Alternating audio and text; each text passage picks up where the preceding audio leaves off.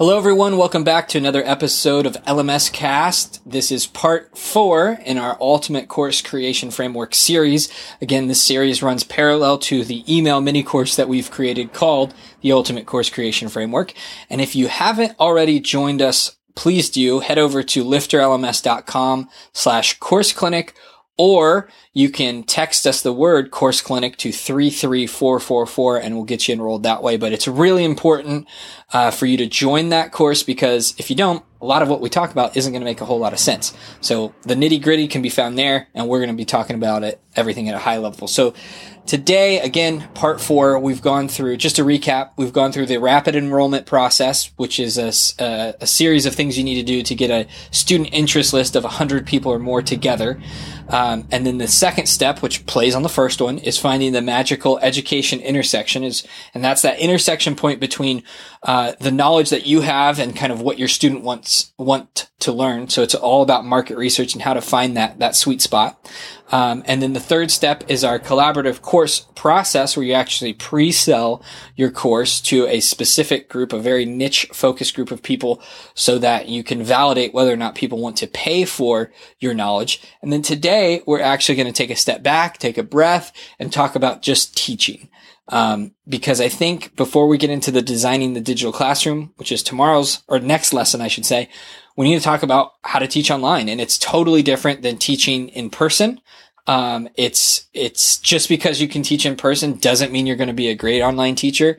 So you want to make sure that you're, you're thinking about the online environment. So Chris, let me just give you the floor here. You've taught a lot online.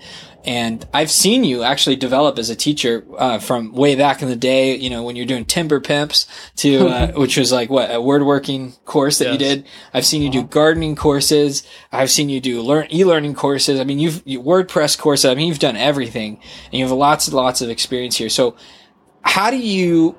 What What are the things that you think about when you go to teach online? That's a great question. It's it's totally different than being in person, although it feels like you could just, oh, just film me and we'll, we'll be fine, but it doesn't work that way. So it's kind of like that with great power comes great responsibility thing. Like, yeah, you can leverage the scale and the, the enor- enormous nature of the internet and the global reach, mm-hmm. but you're going to have to do things a little bit differently. There's going to be shorter attention spans. You might be reaching across cultures in ways you've never done before uh, and the different you may be touching different generations who learn differently. Like if i'm teaching wordpress stuff to somebody who's like 20 versus somebody who's like 65 i need to take a totally different approach. Right. so i think the number one thing you have to do is like in general get familiar with your target audience. Like who are they? And it's fine if they're spread across a large age range.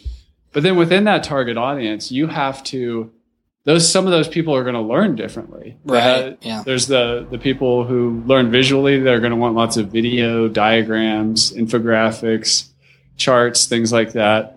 Uh, there's the kinesthetic people who need to feel it in their body, and like it depends on what your content is, but um, you know, people who like learn in the body need to be moving and experimenting and learning things through exercise, whether that's like muscular or through like assignments. Go ahead. no, like I'm just I'm just laughing because I'm that way, and I'm just thinking about your daughter Zoe and yeah. and and Hazel and their different learning. I think kids are great to learn about the learning styles because it's so evident. I'm just thinking like you've got one child who's very much in the head and one who's very in the body, right? Yeah. And so you, when you teach them, like you you have to be you know into this, right? Right, it's the same thing. Anybody who's a parent with more than one kid, it's amazing how different they can be, and any yeah. learner is just like that. Yeah, so, I mean, for for kinesthetic, real quick, my mom put me on a treadmill. Yeah, no joke. Like she was like, "Here's your book. Go put it on, you know, three miles an hour and just walk while you read it." And believe it or not, I mean, uh, that helped me avoid all sorts of of of ADD medication and whatnot. And so when you go online, a simple way of of, of applying that principle um, and it's not like perfect, but just having these break points in your, your course where you tell people to go take a break. Cause this kinesthetic learner is not going to consciously go, Oh, I need to take a break. They're going to be like, this course sucks. That's actually how they, that's how they say it. It's like, I'm not learning. This course sucks. In reality, they just need a break. And if you take the responsibility to tell them when a break should happen, where there is a natural break in your lessons, you're going to be leaps and bounds ahead with the kinesthetic people. Um, so sorry, digressing That's- a little bit, but it's such an important point to make. Yeah, it may feel like a lot of work, but when you're creating lesson content, like if you have the option, do it in all possible ways text, video, audio, downloads, something somebody can put on their phone and listen to while they're exercising or watching while they're exercising. Uh, just just open it up. And I think the biggest blind spot that people have is to assume that the way they learn is the way other people learn. So right. I'm a pretty visual guy. I'm always going to go to the video, but uh, that's not that's a just a portion of a learning style there. Yeah, and I think it's funny because our co-founder Thomas is total like hates video. And yeah. he's going to look for the PDF that he can download or the audio that he could probably play on double speed because yeah. he just doesn't have any interest in sitting here and watching us. Videos are slow. Like right. for the not, yeah, that's what some people would say. So you got to take all this into account, you know and it's it's mm-hmm. really good. So keep going. Sorry, I'm just getting excited because I love to teach.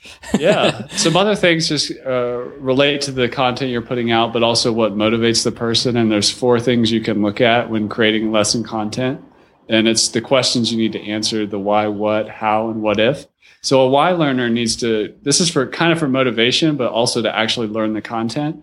A why learner needs to know, well, why is this lesson important? Why, if I learn this method, will I be better off? Mm-hmm. You know, like tell me the That's big good. picture. Then the the what person is like, well, what is this theory that we're what? Just tell me about it. Explain it to me. I need to see how it all works, not just why it's important. And then the how person is like, forget the why and the what. Just give me the action steps. Give me step one, two, three, four, five. Uh, you know, I just want to do it. Teach me how to do this thing. I don't need the philosophy behind it. Then the what if person is uh, is very interesting because they're like, I just, why does this matter? What if I don't do this? Or what if yeah. I do this well? Or what if I do this wrong? They're like scenario people that are in like all this kind of logic. So the best teachers are able to teach in a way that all four of those are answered through all learning styles audio, visual, kinesthetic. So that's if you want a quick tour on how to make a powerful lesson, there you go. And you need to be like very entertaining on screen. You know, this is the internet, short attention span. Like you got to build that relationship. Yeah, yeah, and you're you're you're doing it right now. You're bigger with your energy, you yeah. know, and it might feel a bit weird, but it comes across so much better than if you're just kind of like. And today we're going to be talking about mathematics. it's Move like your mouse over here and click this button. Yeah, exactly. You got to be fun and have fun, and I think we've actually learned that. I've learned more about teaching through this podcast than I have anything else because every single week I got to step up to the plate and teach. And I've seen myself like I look back on some LMS cast episodes. I'm like, I really blew it there. You know, I, I just didn't have the coffee. I wasn't right mindset or whatever it was. Um, so it's been fun. And I think one of the things that I've learned, and I've done this recently with a course I'm working on next year. Uh, I just have everything broken out in, um, I like workflowy it's a very personal choice. You could do this in a number of different tools. That's a list app for those of you. Yeah, it's a base. Yeah, exactly. It's a list app. It's like a hierarchical like outline. It's it's nice. It's very simplistic, but I have um, just these little identifiers that I use. So A audio, visual, kinesthetic, and then I have like um, V for video, and then SV for screen video. So I break that out. So video is just me like in front of the camera. SV is screen video, like PowerPoint or just showing something. Audio would be an audio excerpt of that. Like, so, so detaching the audio from whatever it was I'm teaching to make sure that I have that included for people who are audio learners. And then, uh, putting that in like some sort of embeddable player that has, I think it's really important to have, um, fast forward or double time because a lot of people who are audio, the reason they jump to audio is so that they can play it faster. So if you remove that from them, it's not good. Um, or they can multitask. Yeah, they multitask. Exactly. They can throw it in their pocket and whatnot. Um, and then kinesthetic, like what am I, how many lessons am I stringing together before I tell them to take a break? So I just kind of plot it out. So I, I can see my outline, like this is how I'm accommodating all the different people in this. And, and I'm always looking at ways to improve that. But um, but it's fun. And I mean, there's other things that you can talk about too. We have a lot of other uh, videos on engagement, but I do think it's important um, to do engagement. And I think the one thing that people miss when it comes to awarding badges is give the badge value, give the badge context and do that at the beginning of your course. So mm-hmm. show them the map of badges that, that they will, that they need to earn to achieve the certificate. Like map that out for them because if I'm in a course and I get a badge, who gives a rip? I didn't know I was going to get it. It didn't do anything for me. And I'm just, you know what I mean? Like, it's just yeah. weird, actually. It's like, why did I get a badge? Like, I didn't know that I was going to get a badge, you know, but if, if on the introduction lesson or part of the introduction or fast start or whatever you want to call it, you're like, and this is the steps that you're going to go through to achieve this badge and boom, and you, t- and you show it to them, you know, that is so huge. That's another really cool thing that you can do online. Um, it, it actually, if I step back, it's not new. We've been doing this for years and Boy Scouts is the same thing. Oh, you want the archery badge? You got to do this, this, this, and this to get the archery badge. You know, oh, you want the, you want to be a Webelo instead of a Cub Scout? These are all the things you got to do to get to the Webelo and then Boy Scout, you know?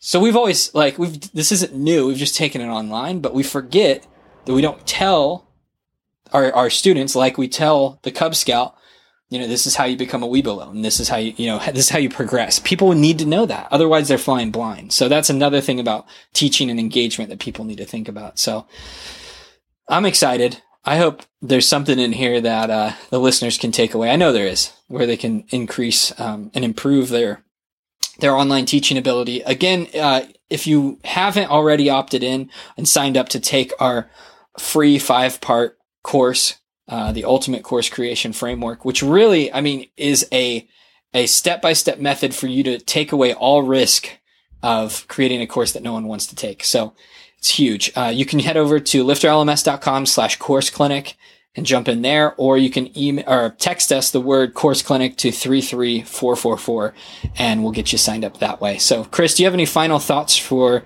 the viewers at home or the listeners in the metropolitan subways? In their yeah. cars. yeah, I just want to say if you want to be successful, you may have a great course idea, you may have a great strategy on how you're going to teach or a curriculum, but it's take note of this lesson and go go take a deep dive on the Ultimate Course Creators framework because uh, it's not just about publishing that course; it's about making exceptional lesson content. That's what can be a major differentiator for you out there in the in the wild, out there in the marketplace. I love it. I love it. All right.